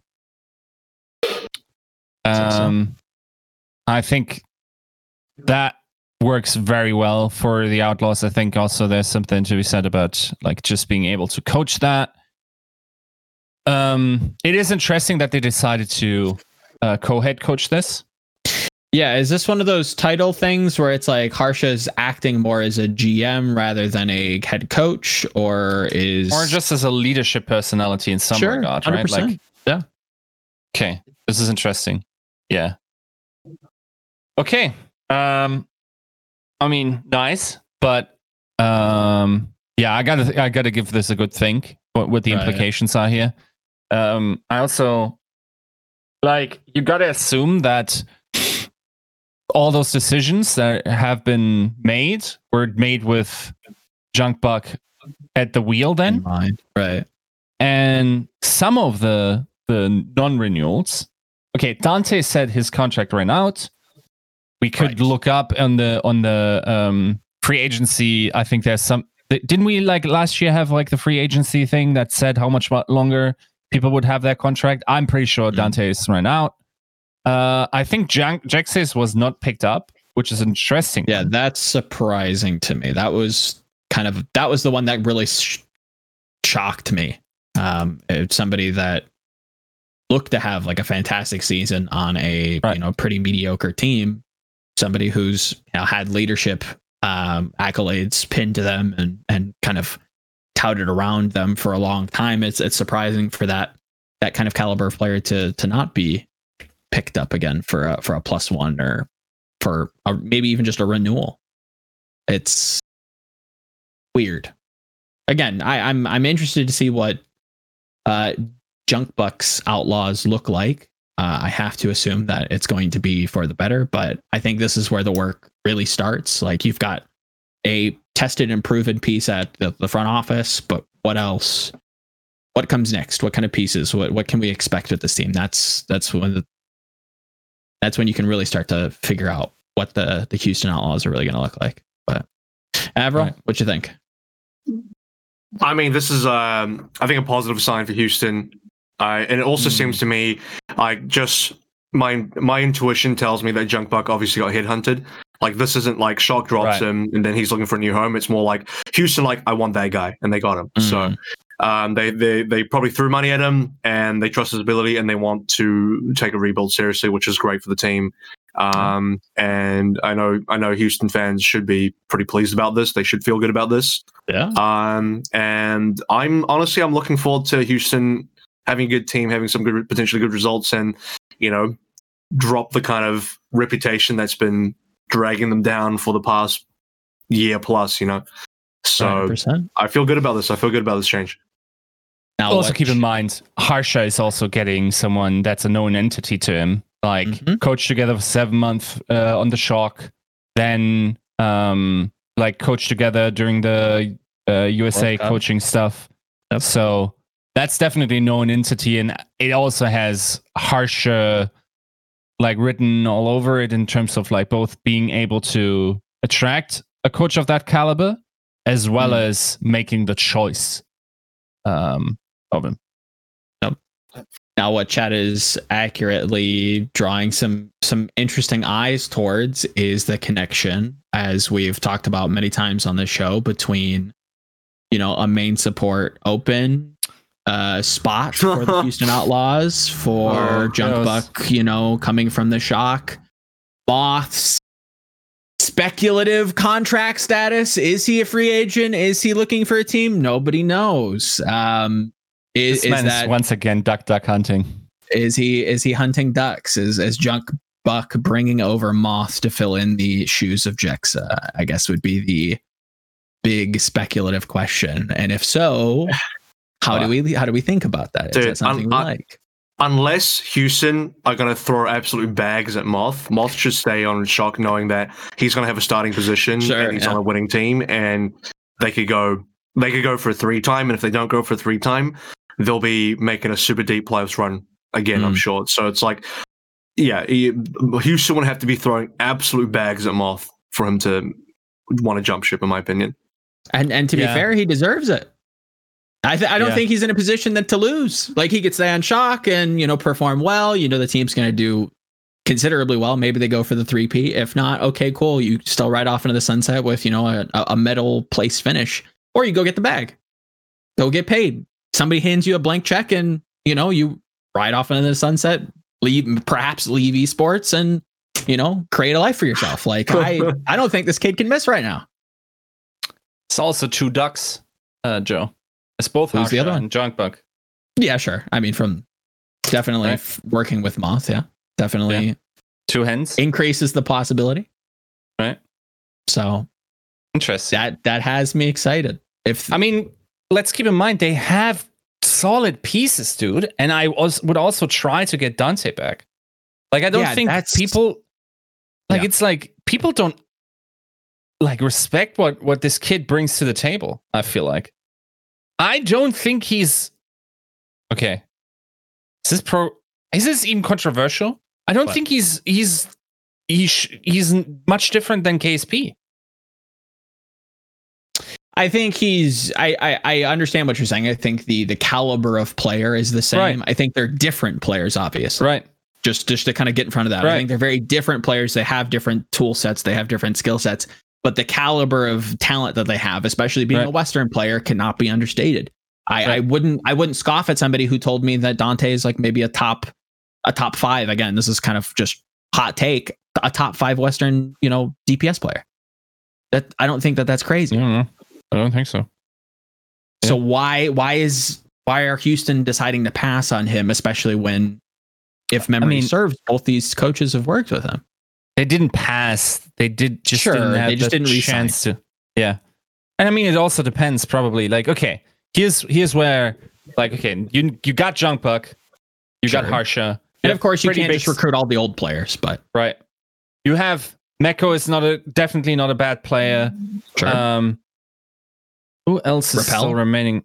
Repel. Yeah, okay. I'm not sure Not if mad that's a big draw. Yeah, but I'm talking like You got Boink, Entities- Danteh, Migration, Repel, Miko, I think. yeah, that's at least right. Now, around. and that attracts other talent. If you can like communicate, we are actually going to rebuild. We are going to be the mayhem of this season. Sure. Um, and we're going to like we're done, we're sick of it, of being like this typically out, outside of playoff finishing team that never is really truly terrible, but also never really gets like super good other than for like a period. Then and then if you can say okay we got the new personnel so we got the new uh new leadership structure we got rid of a ton of weight we're attracting like these like it, I think the domino pieces fall as as soon as like one or two great players sign for Houston and then it's just like okay this is this is now the the new team to go to Do you think it's players or coaches? Which one would you put the more? Uh, which one would you attach more allure to? Having somebody like Junk Buck or Crusty or 9K at the head of your team, or or sick pieces like I don't know, Profit, like these flashy like all. Are you allowed to have both? Because that's what you Sure, have. I mean, need if you a could have team. both, I think that would be the best case. That's how but you. if That's how had- you have a real winning team. Is you need both. but if you had if you had to pick one or the other for the both of you, which one do you think attracts uh, the the better allure from the free agents? dude if Coach is a i player. if i'm a player and someone Yeah. tells me i can play with crusty i don't care if if my teammates are toddlers throwing legos in my way every every second like th- I, I wouldn't i think that's the better deal i think a great leader and coach makes your life way easier than having uh, good teammates and Mm. also coach will drag the most out of uh out of the team and also like we've had this debate a lot in the uh, recent weeks. I also feel like this number, like we don't have more than five real coaches in the Overwatch League. Is, five is a little like you. You couldn't even name me every coach in the Overwatch League. If we did one of these um these quizzes The where you had to game. type in, yeah, you would you would get seventy percent, dude. Don't don't give me like you know what everyone wants doing, and like especially tho- those that um don't speak your language. Like that's that's Mhm. not a reasonable take uh like for, for one for instance someone like moby dick or nobody knows about this kid and he's a he's an overwatch like genius right Mm-hmm. so like that this i don't put much weight on that number what i will say is there's definitely a lack of leadership in in overwatch like i've written an article about it and that is something that needs to be addressed and i don't want to i don't want to disrespect anyone, but I'm not Okay. sure if Junkbuck is someone that solves le- leadership issues for you. That's why you have a head coach or a co-head Right. coach, rather. Right? Right. You have somebody who has proven to be a good leadership figure, who Right. has you know attracted talent around him, being Harsha. I, I, and to your point, I think I'd, I'd rather kind of expand. It, you know, I think leadership is needed in esports in general, um, but not to completely, you know, derail. Mm. Avril, where where where do you kind of sit on the fence on that? Do you do you would you rather Yeah, have a coach or um, a player? So the, the the argument comes down to: Would you rather be on a team that doesn't look like it's got a good uh, good players, but the coach is really good, and you're assuming the coach brings up those bad players to become really good players, um, or you want to join a team that has got proven good players, but maybe you lack the leadership there. And I think the interesting thing about this is if you join the team that has a good coach but bad players, then you're assuming that you're going to get good players. So at the end of the day, it's you you end up coming back to having a team with good players, whether that's through them already Right. knowing that they're good or through the, your belief that the coach is going to make them good. Um, and I mean, are we also assuming that if you join the team with the players, you know, I don't know, is there you you assume there's not going to ever be a good coach there, or could they get a good coach? Like, um, it's uh, dude, it's such a hard one because I'm almost.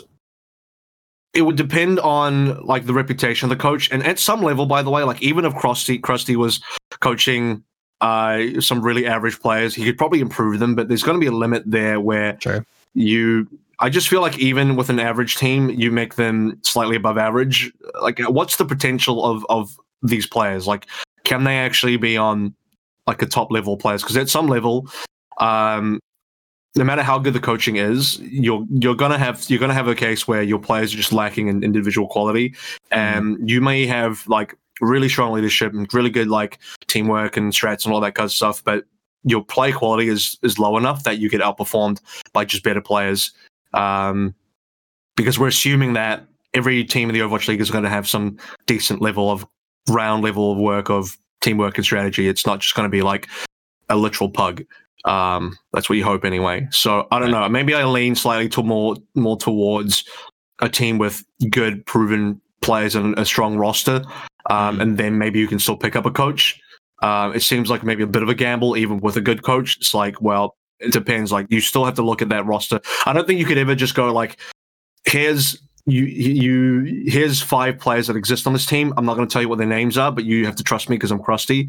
Um, more so than like if you had like a blank slate, like here's no, there's zero people on this team, but Crusty's a coach. Then I'd probably Right. go. You know what I mean? Like that's Mm. maybe a more Yeah. attractive deal.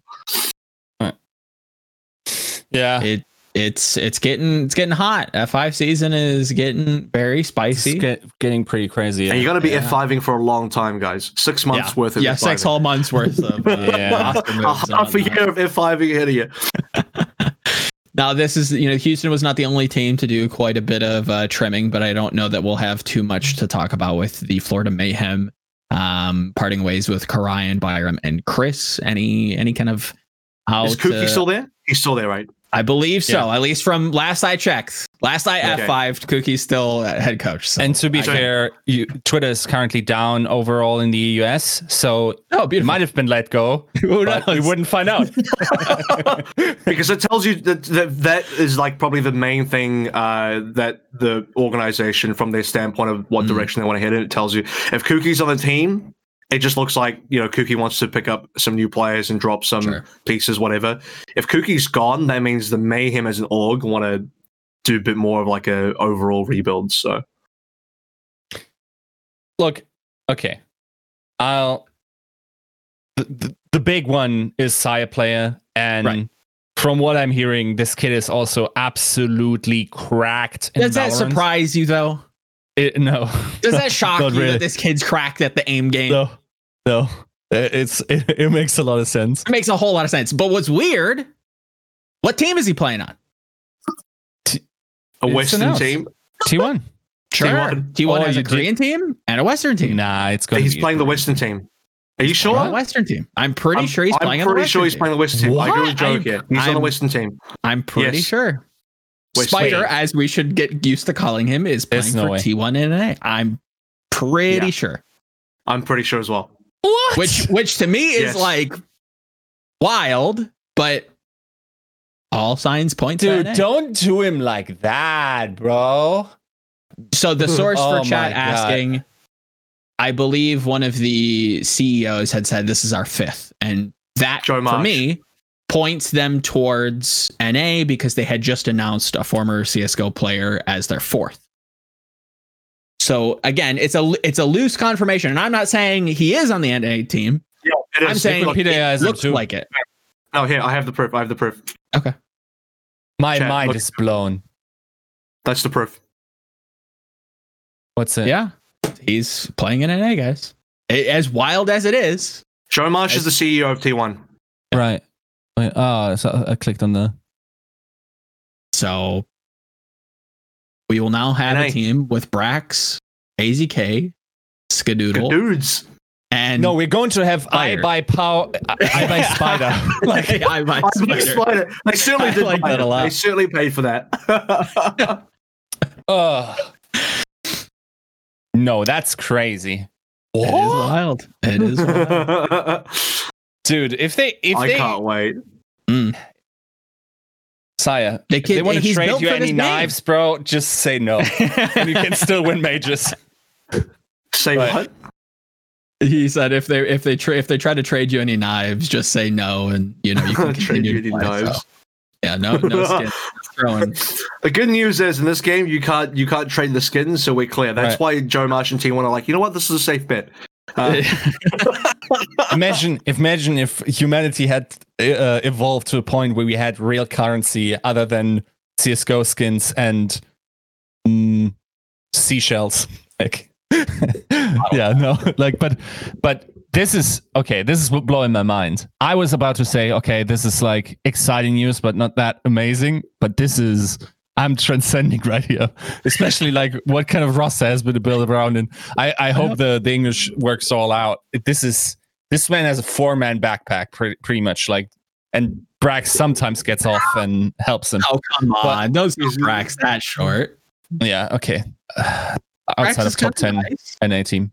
No, but Brax is nice with it, but hasn't been for a while. team. I mean, let's let's look at the Right. team that's been around him. Br- Let's bring it back in in like We need to if, talk if about John was here, we, he would be reeling it in. Real- So in Yes, in good spirits. is now on T1 NA. Very exciting. Tune in for Friday for more, you know, uh, looks into that. Florida releasing some weight. Karai and Byrem Chris. Final thoughts on that? Are we surprised? Are we, you know, sad to see him go? I'm not surprised. I will say I had some pretty harsh words in the preseason for Chris, even when um, Sure. When Albert was on. Mhm. Um, and I thought, like, I have a tweet from 2017 saying Chris is a cruise ship anchor for Meta Athena. I thought this kid would have had to retire for the longest time. I will say he played 20 hours for the Florida Mayhem as the only main supporter on the roster, with Byrem only picking up four of those hours during the double flex support matters. Mm. And he did admirably well. Yeah. I'm not sure if that should translate into further Overwatch League employment. It depends on the meta and it depends on what the roster situations on other teams will be looking like.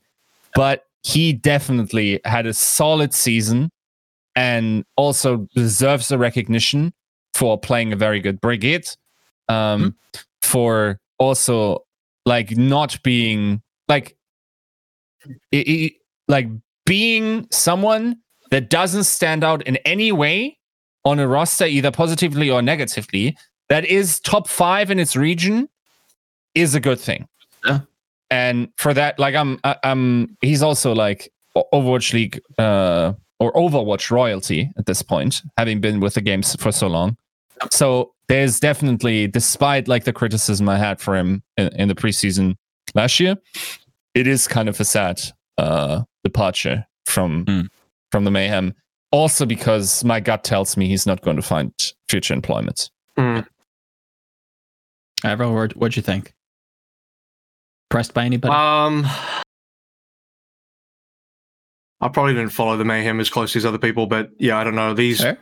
these players are probably not the standouts on the team. Mhm. Um, I don't know that this is like a massive loss for them. I think they're kind of just doing a bit of pruning here, and I mean, maybe they keep Sire if he doesn't leave for Valorant, but the other three, I don't know. I don't I don't see these names, and I'm I'm not shocked by these names being dropped. Yeah, I think that's the the big takeaway. I, I will say that I think Chris did definitely surprise me, not in not in a overly positive way, but at least he was, you know, he he grew to be serviceable as as a very um noticeable weak point going into this season. And and to his point, he did kind of, you know, shore up those weaknesses and, and wasn't a complete liability for the mayhem. Um Byrem also had had a quite few good performances to, to kind of toss around and he's found his way onto teams in the past, so he must, you know, have something to him. So maybe he lands on his feet.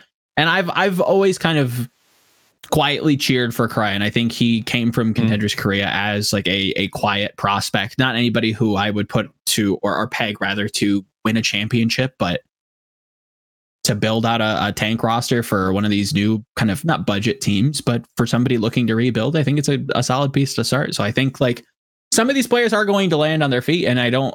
Maybe there's a world where Chris does. You know, I think he's maybe maybe maybe not. It's it's not specifically for playing for him. Maybe he steps into a coaching position or a player coach because he's been with the game for so long. Now he can kind of like pass that knowledge on to the next generation and uh, you know teach next kids how to how to play. So hopefully that's the case and uh, they'll do well. But moving on, um, we have Boombox and LH Cloudy both looking for teams now. Um, with uh, LH Cloudy having a some choice words to say about the Gladiators coaching staff going into the playoffs, which I thought was interesting. Um, thoughts, questions, concerns on Boombox and LH Cloudy in the offseason. Do they need Boombox now that they have Alarm? Probably I mean, not. that- That's the that's the number one thing that comes to mind for Yeah. me is like Alarm just kind of straight kicks them out of the team. You know, like Boombox is a It's tough permanent to- bench tough fighter for compete with Alarm. I mean, Yep. what do you what do you do? What do you do when you have Alarm on your team and your Boombox? Hope for a double support, uh, flex support matters pretty Yeah. much.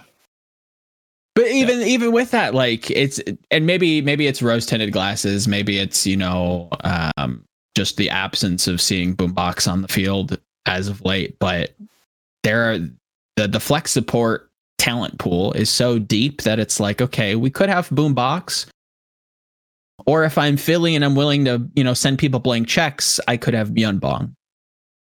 No offense, Boombox, but Bong's kind of sick. Do you know where Mhm. Boombox should go? He should go to the London rebuild. I don't Real hate talk. it.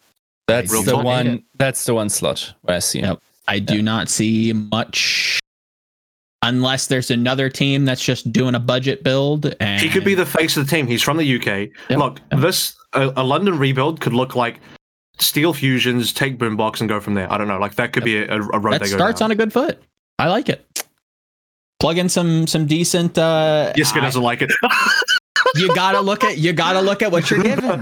You ha- I can't be signing Mag, bud. You You can't can just run out. try to beat the Boston Uprising next season, though. I think you definitely could with that.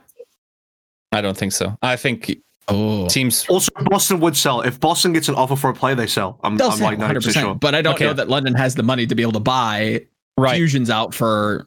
How expensive could Fusions be? Nah. Okay. I don't know. here's here's the here's the thing, right? I I- I'll give you three names that are currently maybe relevant. The one Sure. player we don't know, and you got three seconds to decide, and you give me the one name that you want to see on the London Spitfire if you were the GM, right? They have Out of very similar names. players. Okay, Okay. Yeah. the names are Fusion, LH Hmm? Cloudy, and Numlocked. Oh, Three, I want Oh, Numlock. two, one. LH Cloudy. I don't know. Right.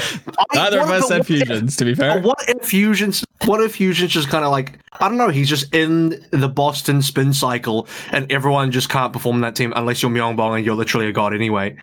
Um, like, what if that team just makes you bad? I don't know. Like, it makes you look bad. Even like, what if you get out of that team and you could be much better? Like, I think what if your Fusions you get out of Boston and suddenly you're a much better player surrounded by a bit- Mhm. better team or better everything? Like, I don't know. Like, I think that's a real case. Sure. Um, and there's also the 100%. pre-existing connection to uh British Hurricane, of course, Yep. um, with fusions. Um, I don't hate either three of those main takes, to be fair, but I think Right. Numlocked has. I think it would probably go Numlocked Fusions, LH Cloudy for me. in that order. really. My gut feeling tells you're me you're Cloudy really big first, on Numlocked, and I like Numlocked a lot. But to me, the only one that had elite performances this year was Cloudy, Sure. I'd agree. and he didn't play much, but like. I don't uh, think this team's looking for elite performers. I think they need like a I think they need like relative familiarity. And I think both of those other players give that to this team. And I'll also fire one off for you. Maybe this is my national bias, but I might yeah. say Hardy over Yeah. all of three, these three. I think for where they're positioned, I think it's a decent enough. And again, like we have to look at London with exactly what they're, you know, proposing. If if they are going to be tightening things for the Overwatch League and they don't have all the money in the world to spend, eh, it, you, Yeah. you have to judge Hardy's them free. with what they have to spend. Hardy's Pick free and is young, hungry, Yeah. probably signable on a minimum. Sure. Pick up all We'll of probably- Hurricanes on 50k each. I I genuinely wonder how that would go. And it's not like a bad wonder. Like I don't Yeah. think they'd be last. They're probably not. they're not shooting for titles. They're not, you know, Yeah. going for rings or getting bags. they might, you know, flip a player or two, but Definitely not getting bags. No, no bag getting. They're, it's a rebuild season. You have to It's look at and 2022. they share between six or seven people. Yeah, it's. I, I I feel for him, and I maybe that's the case. Maybe maybe that's with. But you, know, get to be the league, you get to be a full on pro, and you get to play for five months. or maybe just three weeks, depending on the contract you negotiate. Depends, depends, right? Yeah. Um, if memory serves me, and and chat can correct me if I'm wrong, or fill me in if any news breaks. But I believe that's most of the big talking points in terms of F5 season. So again, this is like what day two of of the off season, really getting into the swing of things. I'm sure as the evening progresses, we'll see more news drop. But um, I think we'd be remiss if not to ask Avril about the Overwatch League finals and uh, how how he thought that went as well. So uh shock getting the two P. Seoul in the Grand. Where where do we sit? Do we like it? Do we were we surprised? Well, a little sad for Seoul. Uh, I mean, I'm happy for Seoul as well because they made it to a final. But Seoul, this is the closest they've ever come to realizing the dynasty, which is their namesake. Right. Sure. Um, but look, you can't. Shocker just, without a doubt, the best team ever constructed in the Overwatch. So that's it. Right. You can't beat that. You can't. It's too good.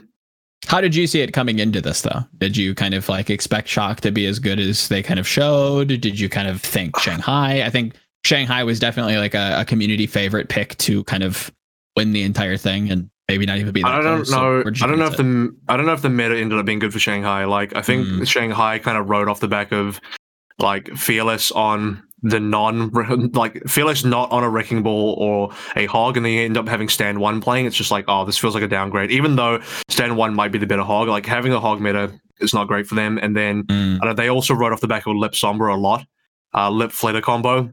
And nothing against DM. DM's a great player, and you need someone like DM to face up against ANS. But if you end up in a sniper me- meta and you go up against ANS, it's never fun, even if you have DM.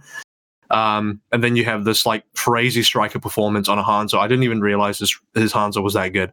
Mm. Um, and I think at the end of the day, it's not a huge surprise to see how Shanghai didn't end up making. I also think not having Lee Jae Gon on a Lucio downgraded their team. Like I think you really want like by far Lee Jae Gon's best hero is Lucio. And I'm of the opinion that I think he may be the best Lucio in the league. I might be biased because I've been a fan of this guy for a while, um, even in contenders. But um, yeah, so him on a Mercy just doesn't feel as good. So Shanghai, this meta in terms of the hero pools and what their players are playing, it just feels like a bit of a downgrade. And I think Shock, um, I don't know, they they everything seemed to click for them. ANS on Sli- on Widow, like that's you you've landed on the perfect meta for you. And then uh, Super ended up being a surprisingly good hog. Like I didn't realize Super was going to be that good at hog. Um, actually, when I was reviewing some of the earlier games in the playoffs that were not the grand finals, they played Smurf on hog a couple times, and it was legitimately worse than Super on hog. So I'm glad they made sure that Super got as much playtime as possible in the actual grand finals. And now this year, for Super's sake, he actually gets to win a grand finals instead of riding Right. the bench. It's it's well deserved and i think shock uh yeah it was it was it was a good run it was a again to your to echo your point um it's it's surprising um i'm avoiding the pun as best as i can um that you know a team can go through everything that they went through this season and and really land as as strong as they have. Um, and, and kudos to them. I, I think they deserve it. And as much as this offseason is pointing me in the direction, I'm I'm fighting the the feelings, I'm fighting the urge to to get frustrated with them because it looks like a lot of their core, a lot of their stronger pieces, um, and another member of their coaching staff is is leaving. So if Hmm. you know, as much as we want to think about a three-peat, is that even feasible with the direction that they're going? I if there's a team to do it, it'd be them, but that's that's a that's a that's a tougher ask. Who's who's leaving? a Junkbuck, moth, who else? I don't know. Oh, we We'll don't see. know that Moth is definitely leaving. Sure, we Right. don't know that he's left 100%. Like again, you have to leave that open and the the reclarification on his, you know, uh contract status was it does raise some speculation. I I don't know. I I I lie on the the the worry that you can have the hope that these players are going to be re-signed. And and to be fair, maybe we maybe he hasn't even maybe his contract hasn't expired. I at this point I don't even know how to feel about Moth's post, but it didn't sit Right. well with me. For I mean, the that's the pattern, right? Like Right. what, what we pointed out over there with uh, Houston. But yeah, I mean, there are several things I'm looking forward to with the new shock. One that really intrigues me is this comment when they signed uh, Tayo, Mhm. where Crusty said something to the effect of, like, you guys aren't even prepared what I'm what I'm about to do with this kid. It's like he or something like this, right? Sure, yeah, he's like the it's like- Yeah, where he wants to like take his sweet time and just raise this kid to be like an insane player. And I'm really looking Mm. forward to this because if we think about Tayo as a player, like he fits a crusty mold to a T. I feel like, like that's the forbidden name Sinatra type of player that can absolutely flourish under like a six can you imagine being in a hyperbolic time chamber f- with Crusty for six months and then just popping out in April and just being a god?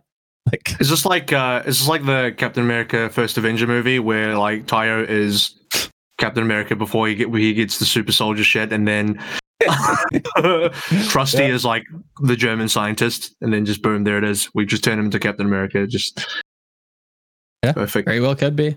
Very well could be. He's he's definitely talented enough to do so. Um, kind of tangentially related, but you, you kind of brought up DM Avril.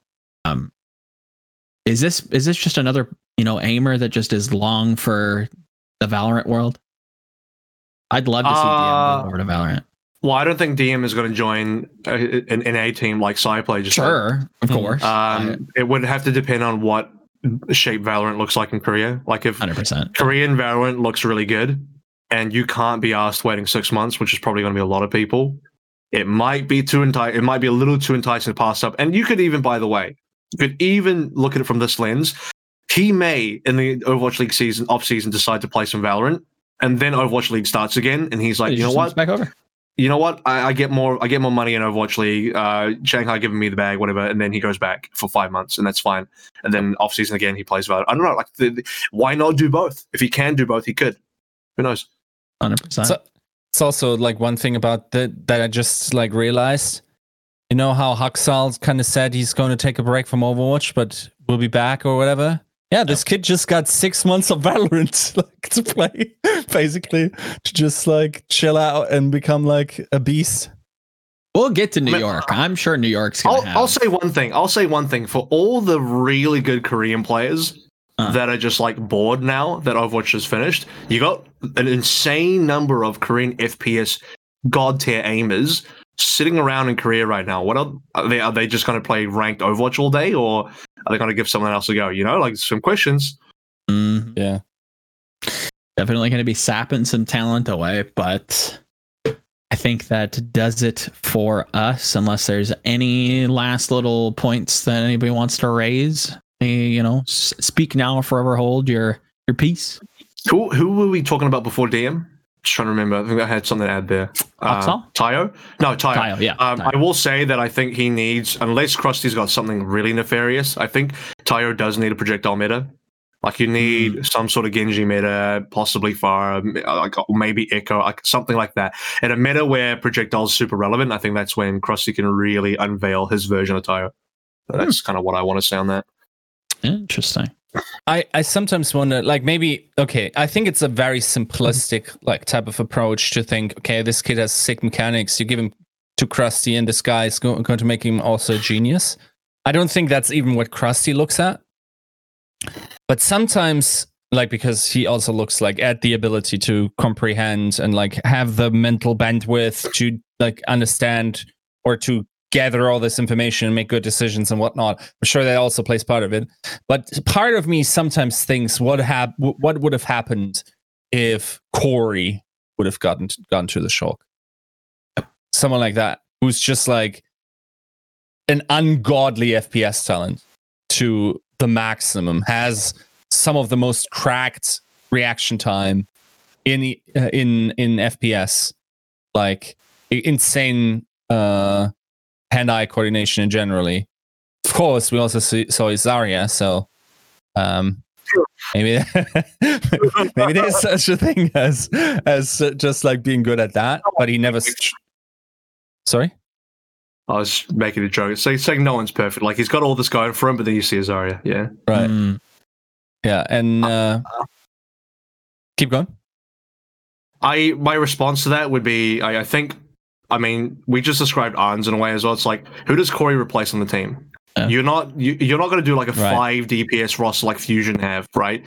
You're gonna you you want it. I I think Crusty's smart in that you want to have a roster that makes sense, and for everyone to be playing something that makes sense for them. And like Arn Striker in a double hit scan meta where you can play Widow Tracer. Uh, you've you've already got like the best tracer in the world. You've got like the best Widowmaker overall in the world. Maybe not in the one v one versus DM, but like just overall as a team Widowmaker. Um, Striker then is able to pull out a crazy Hanzo. You've got one of the most flexible players in the world in Rascal. And so you round out your four DPSs with a projectile player. That makes the most sense to me.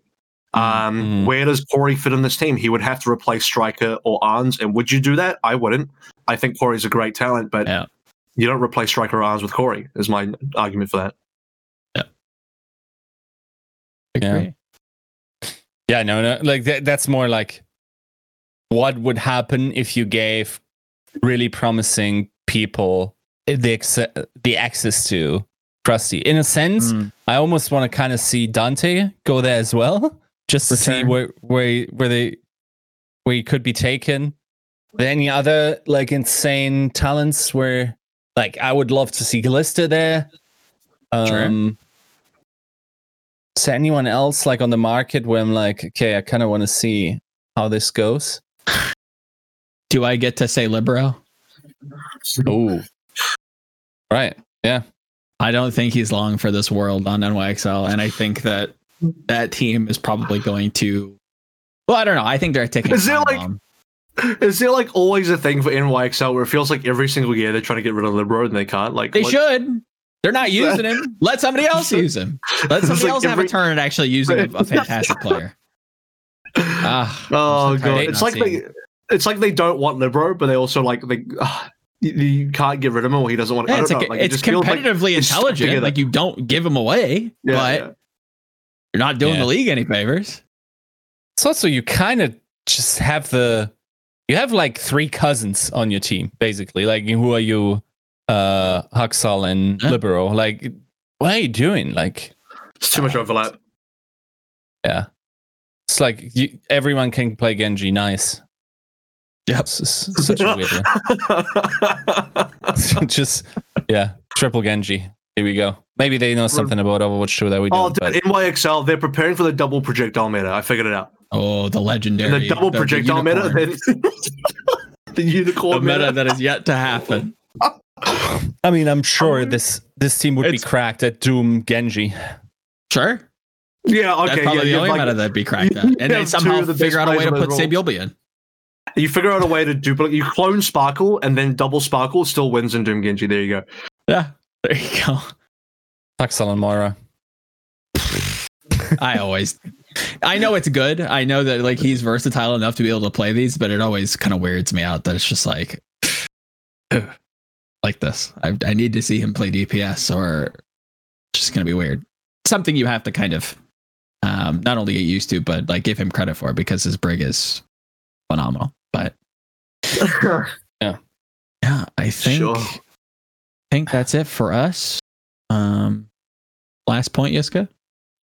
Um, no, it's just like I- I'm. I'm interested. I feel like soberly, we have to say we saw announcement of, of players that won't make it back, and that's always kind of sad. The career longevity of an average Overwatch player it's really not that amazing. As to be expected by a developing game. Uh, I think we we probably will eventually, like in the first five years, I would think like the average would be some somewhere along lines of three years average career Mm. uh, length. Um, and I hope they. I mean, a lot of these guys are super young. I'm not sure if coaching is even necessarily the thing. There's like other FPS out there. Are FPS like if you if you source your brain, how long people have actually been able to compete in these games. I hope they take another crack at the program alive or go back to education, of course, whatever their hearts desire. Um, and yeah, I'm I'm of course like looking forward to a five season. Um, it's it's like a lot of, of course has it's been talked about in the, behind the scenes, but you couldn't actually make anything, uh, any trades. So this is all like coming coming together. I think it's going to be a weird one this year. Um, it's sort of just already started out. Like I feel like we didn't have that many like teams letting half of their rosters go or more. I think that's already kind of atypical. Or am I misremembering? We have the similar exodus shortly after the grand final last year. Like London Exodus, getting rid of the entire roster. I mean, Florida yeah, I think half. I think uh, the Houston league's in a weird state that we still don't know the future. It's still unclear. COVID definitely adds to that um, chaos. So it's, I think it probably is increased in terms of the exodus. I, maybe after season one, it wasn't as bad, but we also didn't have major format changes. You know, it was it was pretty insular. So it's until we kind of calm down on the the uh, Overwatch adjacent changes, then probably Mhm. always have like just massive upheavals. So Yeah, and we yeah, I don't think we can afford to. I think Yeah. like generally uh I I I like everything that has to do with changes at the moment. And I think if people like look at what you associate with change currently in Overwatch and it's overwhelmingly positive. Patches Sure. got going in the right way, uh, direction. Um the league format talks are going in the right direction um like who's being invited to these production things uh and what kind of features we're getting is going in the right direction um it's unfortunate that we have to build from from a lower base than it could have been Mm. but generally like we also have a big multiplayer uh, player or like big free marketing attention uh attention grabber on the horizon in overwatch 2 so we got to make sure that when that hits, we're all good. So that when the world comes to us, we're like, okay, this is Overwatch, and it's actually like a really good product now. Um, and in that, I don't mind waiting. I don't mind us tinkering around a little bit more with like things, and then when we finally get this new game, and another 50 million people will be buying this, Mhm. um, I wanna I I want to have like our shop dressed, uh, you know, shop window dressed, so people can come in and enjoy their time. And uh, I think that's going to be an, imp- an important aspect of it, where we don't. I think it's wrong to look at viewership numbers right now. We should look, look at trajectories. We should look at um, um, good decisions that have long term payoff. And as long as that that's a given, I think this game is pointing upwards. Um, even though very frequently frustration overcomes me in uh, in moments of why the hell is this happening right now? But other than that, like I, I think we're on, on a good path at the moment. Do you guys are looking think- at your chats? Did anything happen? Oh, not to my not to my knowledge at least. All right. Um, but just coordinating some things. Um, yeah, Right. we're we're gonna have to save contenders Korea because that is a topic I think we want to give a a breadth of time to. And um, as you can see, John is um, unwell. Um, so he's Hmm. gonna take, Yeah, take a rest, right. Yeah, and we're gonna of course. we're gonna probably end it here. Um, but as he likes to do, so we'll continue with this. Um, Avril, if you have any shout outs or you know messages for your fans, um, now would be the time to uh, speak to them. Yeah, I what I will say is, um, speaking of contenders Korea, it is going to happen tonight. So the playoffs are on tonight. So um, I'd be very pleased if uh, if you guys are interested in contenders Korea at all, just in contenders, or you just want some more Overwatch content because Overwatch League season is finished. And I mean, the next best thing is probably contenders Korea. So come along and watch. Um, I believe the starting time should be um, uh, the best thing to do would be to go to Overwatch over.gg and it will convert the time to whatever time zone you are. But seven hours from now, roughly seven hours from now. So Mhm. wherever you are in the world, seven hours from now is when Contenders Korea should be starting. Um, and it is going to be playoffs, which means really important games and a lot of good players here, a lot of players to look out for. Um, and I would be, you know, very pleased if you all came. Also, like, I, I don't know if drops are enabled starting today. They might be. If they are, um, get your contenders drops and watch for however long you want. Mhm. Um, so it'd be really good. Otherwise, you can catch me at at I'm Avril on Twitter and just Avril on Twitch when I stream. And I've been trying to stream a little bit more regularly. So, yes, thanks for having me on. Yeah. Oh, I we will definitely be. I'll I'll be in touch in terms of you know post contenders tournament, and we're gonna we're gonna pick your brain on these these new players because something tells me. Uh, some teams are going to be looking at this tournament in particular and, and be drafting Right. some of these players over. So I mean, like, I'll be honest. After this week of playoffs, the, there'll be a grand final, so maybe we could do something a little bit later Sure. on and, and talk, Okay, either sure. either talk after grand finals or talk before grand finals as a bit of a primer, and that'll be a perfect time to get people in as well. exactly, hundred percent. Do you have like two names holstered that people should be looking at in these playoff matches? Is there like a player where you're like really excited about? Um, I think Aztec on WGS Phoenix is like the next Myongbong in terms of like top flick support prospect coming out. I just hope like Aztec ends up on a really good team because he's currently also contracted to Uprising Academy, so he's kind of in line to literally just be the next bong But I don't, Yeah, I kind of don't want him to see him wasted because this guy is insane. Um, and there's a lot of like underage players in Contenders Korea. Like I think a third of it's under underage of like um the other players that are coming of age and you know have not been in Overwatch League. I think another big name would have to be Mag. Like you can't look past Mag. Mm, Um, right. This guy is going to be really, really insane. I think like his his highs are extremely high. I'm not going to pretend like he doesn't have lows, but Mag's highs are super, super high. So yeah, So you want to look up. up for Mag That's- on Runaway. I see Mag on yeah, Runaway. That's always a Yeah. concern, you know, the, the Oh, 100 percent. Shine Riese. It's like, uh, we could have had Mag this season. Somehow nobody picked up Mag. And I'm like, why is nobody picking up Mag? And is this kid still going to be good by next year? And you saying that makes me happy because I had zero time to catch up, uh, keep up with Overwatch contenders. But yeah, But yeah, to you, That's Yiska. exciting. Where uh, what's up for the week? Any any shout outs? Any uh speculative pieces coming out anytime soon? Anything fun? but tomorrow is my last day before holidays. Um, it's not going to be an Overwatch piece I'm going to do tomorrow. It will be a nostalgia bump for some Blizzard fans.